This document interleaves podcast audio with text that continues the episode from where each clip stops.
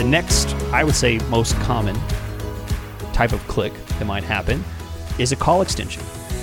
This is where the Google Ads system will take a phone number that you enter.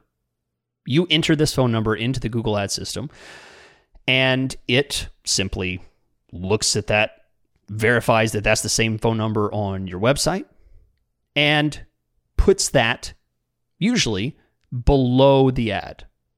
Okay, so it might say, you know, again, you're doing car insurance. It might say, you know, click here to. Uh, you can't say click here, but it says, uh, get a quote now for your uh, for your car. Get a car insurance quote now. Representative standing by, something like that, and it might have a, a link in your headline below your description. Below that headline, it might have a phone number. This phone number may or may not be your actual phone number. It might be a tracked phone number. We're not going to get into all of that. But when someone clicks on that phone number, you are then charged the same rate that you would have been charged had they clicked on your ad headline. There is no higher charge.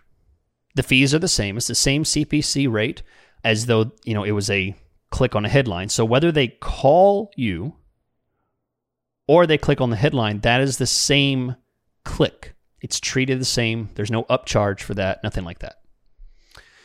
Okay, so let's say that happens on a mobile device. They can simply click on a mobile device, a pop up, a confirmation pops up on the screen, says call this number, confirm yes or no. They click yes, and then it connects you to that phone number, and uh, you, the advertiser, would receive a phone call. Very straightforward. This is great if you are running a campaign that is important that you connect and have a phone call if you're doing lead generation you know you provide service of some kind you know phone calls can be incredibly important if you run an e-commerce and you have a phone number and you don't really answer the phone be aware those phones could be ringing and you're paying for that traffic and it's a complete waste it makes you know it, it could be a, a complete loss of value for you to be spending money on a, uh, a phone number.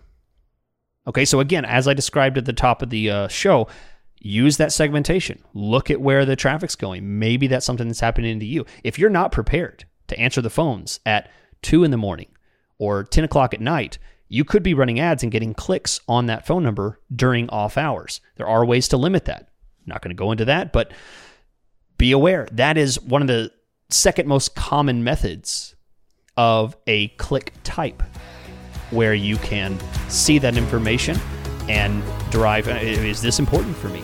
Do I want that?